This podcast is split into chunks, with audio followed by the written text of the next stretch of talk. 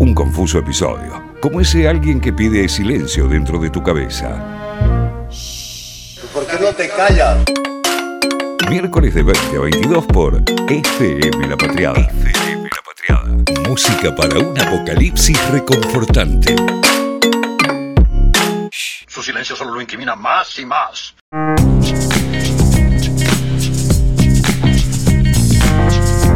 Y sigue girando ese mundo dentro de tu cabeza y bajo tus pies todo sigue sucediendo y un confuso episodio está entrando ya casi en la recta final del programa. Qué programa que se pasó rápido. puede ser esto, es que estamos muy sobreproducidos.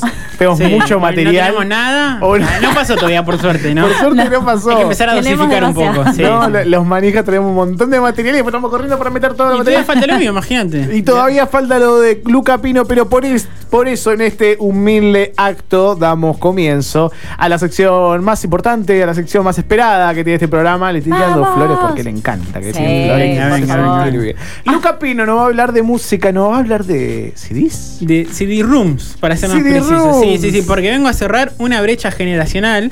Imagino que todos en la mesa, ya lo confirmamos al principio, incluidos Fede, que ya me lo confirmó afuera, y Fede Dani, Malarino, ¿no? nuestro operador, Un y Dani. a la distancia, que por una cuestión de edad llegamos a comprar discos, Sí. discos físicos, ¿no? CDs. Sí, Algunos más, algunos menos, pero vivimos el auge de la industria discográfica como tal. Sí. Estamos de acuerdo en eso, ¿no? Sí, sí, sí, perfecto. Seguimos entonces.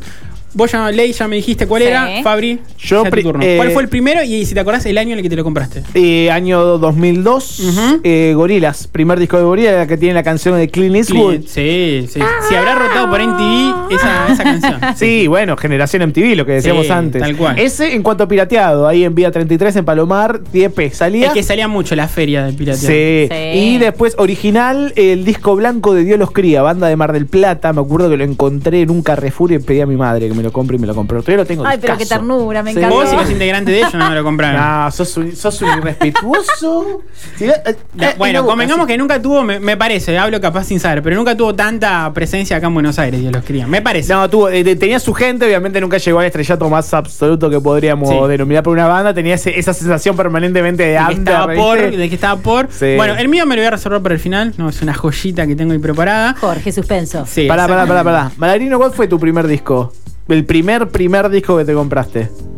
Ahí está Es- pensando. Está, está apretando Lo los. en el aire. Lo agarró re mal sos parado. un mala leche, vos. Lo Está pensando, está pensando. Te lo dejo pensar un Sí, ratito. sí. Yo creo que yo creo que vamos a coincidir tal vez. Ah, yo acá tengo a salvar las papas, capaz que coincidimos en el final con, con Fede. Bien. ¿A qué viene esto? ¿A qué viene? El fin de semana, Icon, el suplemento de Lifestyle del país de España, publicó una nota donde revivió una discusión que parece que nunca se va a saldar. La historia sin fin. O capaz que sí, ¿no? Bueno. Porque plantearon, y lo voy a leer en, en español además. ¿Ha llegado el momento de tirar la colección de discos compactos o resucitarán como los vinilos? Coño. Mm. Caramba, diría Calamaro. Joder. ¿Por qué se lo preguntan ahora? Se preguntarán ustedes y me pregunto yo en ese momento. Digo, ¿qué Claro. está pasando? ¿Esto es Twitter de repente? ¿Twitter salida ahí? Pasó, tendencia. Según la Asociación de la Industria de Grabación de América, RIA, con doble A, de Sí. acuerdo a sus siglas en inglés, en la primera mitad de 2020, la venta de vinilos superó en ingresos a la de discos compactos. Mirá. Ah, Dato bueno. no menor, y estamos hablando de Estados Unidos, que es eh, hasta hace poquito, ¿no? hasta que salió esta nota, básicamente, el último mercado fuerte donde el CD como formato físico tenía cierta relevancia, Ah, mirá, cierta vigencia. ¿no? Eh, además de esto, ocurrió por primera vez ¿no? que el vinilo superó al disco desde 1986, con, con lo cual no es menor el dato, y en un contexto donde el streaming, además, el servicio de streaming, eh, iTunes, bueno, iTunes se descarga en realidad. eh, Spotify, Claro. ¿no? Eh, supera a ambos, ¿no? Por, por mucho. Cabe la pregunta, no es tan clickbait, tiene algo de, de sentido la pregunta que hace España. Pero antes de preguntarles a ustedes, a Ley y a Fari, porque sí, tiene otra pregunta esta columna, a los oyentes también, Apa. si aún conservan su colección de discos y si eventualmente se desprenderían de ellas, me parecía piola escuchar al colega Dani Jiménez, quien el año Dale. pasado, casi casi al principio de la cuarentena, decidió rematar, escuchen esto, un catálogo de entre 5.500 y 6.000 discos Amigo. que tenía No. loteados alrededor, en, alrededor entre 15 cajas más o menos, ¿no? Uf. Más o menos esos 5.500 y 6.000 Sí. discos estaban metidos en, Esa en un mudanza, galpón amigo, esa adentro, sí, sí, adentro de 15 Pero era una, cajas. una habitación, más o menos. Por eso justamente. Eh, y la colección además la inauguró en 1998. Claro. ¿no? Con un disco del pianista cubano Omar Sosa. Mira. ¿Por qué lo hizo y qué sintió al respecto? Lo comenta a continuación. Eh, la verdad que fue más, que por lo económico, por un tema de hacer un poco de espacio, porque me estaban ocupando medio galpón y me di cuenta que no iba a poder montar la biblioteca otra vez y que iba a ser por una cuestión de romanticismo tenerlos, porque ya, insisto, no tengo ni siquiera reproductor o lectora de CDs. Y pensé que me iba a costar menos. Igual me quedé con unos 100 con los cuales tenía un vínculo eh, especial o particular, que eran originales, porque después el resto a día de hoy, tener CDs grabados cuando uno puede escuchar a través de una plataforma me pareció extraño.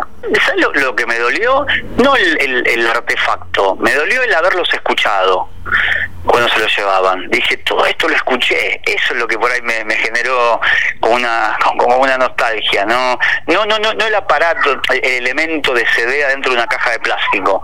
Eso no, porque tampoco tenía unos lindos libros, para eso está el vinilo. Pero sí dije, wow, todo esto lo escuché, toda la música que se están llevando acá la escuché toda. Digo, eso es lo que más me, me- me- me movilizó.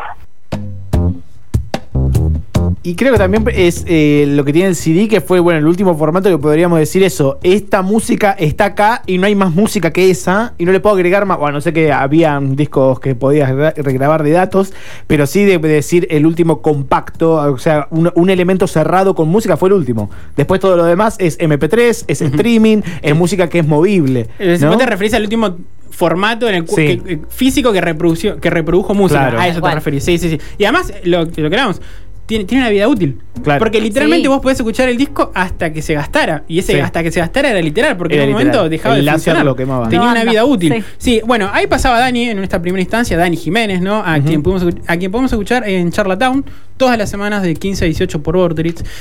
Y yo yo no tuve una, no tengo una colección, ni tuve una colección tan amplia como la de Dani, pero hice algo más o menos parecido. Yo también me desprendí de muchos discos, me quedé con los principales. Creo que en porcentaje sí, en eso nos parecemos, porque me quedé con un, un puñadito que significaba algo, pero el resto los regalé a alguien que sabía que los iba a regalar a su vez, con lo cual era una cadena. Eh, ahora bien, no tengo discos, pero sí algunas preguntas.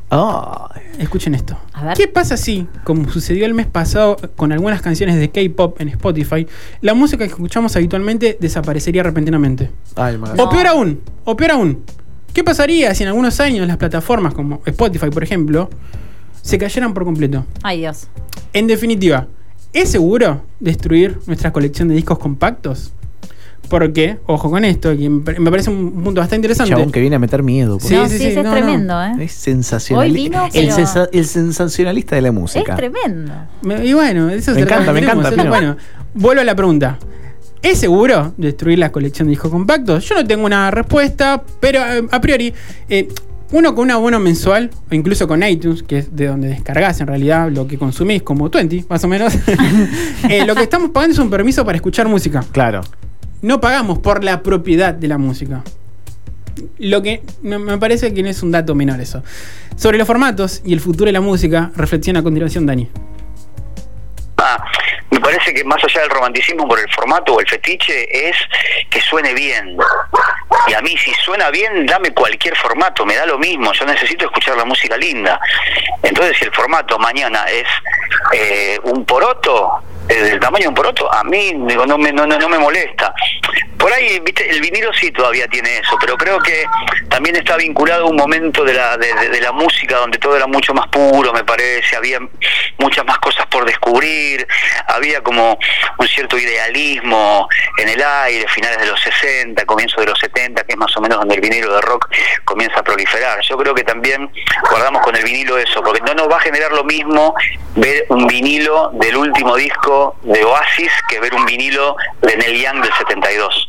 Nos va a generar cosas distintas necesariamente, porque yo creo que están como un poco más atados a otro tiempo. A mí me, han regalado no hace tanto un vinilo del último de Paul Weller, me encantó, pero si me das un vinilo de The Jam del año 78 me vuelvo loco, pero creo que tiene que ver con eso también, ¿eh? con, estar atado a un tiempo un poco más romántico. Me gusta, me- me gusta pensarlo. La cosa también tiene el CD esta cosa de que es plástico con plástico sobre plástico. Digo como elemento, ¿no? De guardarlo.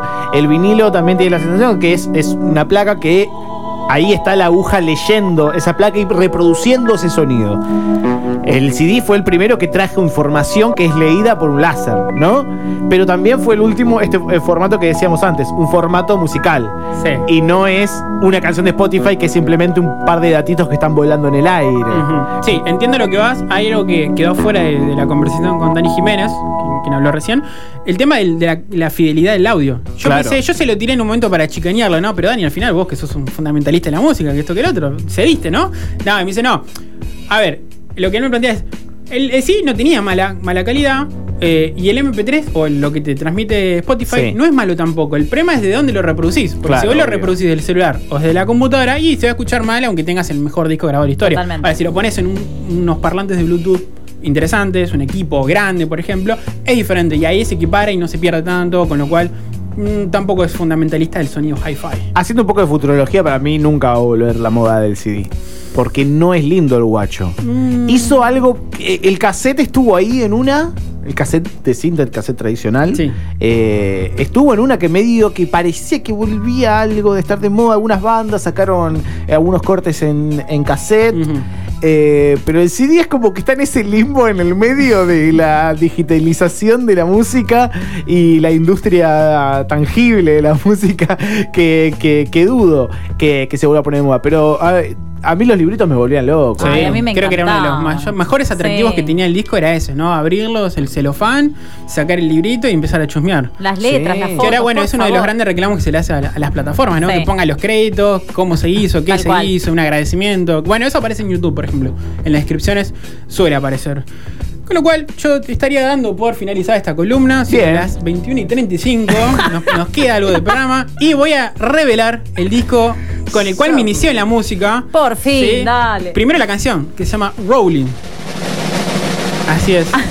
Pensé que empezaba así la canción. El disco Yo es de también. Limp Bizkit, Limp Bizkit, principio, Sí. del, principio del nuevo milenio, Sí. New Metal, a todo mío. lo que daba. Y el disco que me compré fue Chocolate, Starfish and the Hot Dog Flavor Water. Pero qué tema, pibe de los por principios del nuevo milenio, por Dios. Y así en un confuso episodio termina sonando Limp Bizkit en la noche de FM La Patriada. Esto es el primer disco de Luca Pino, Rolling.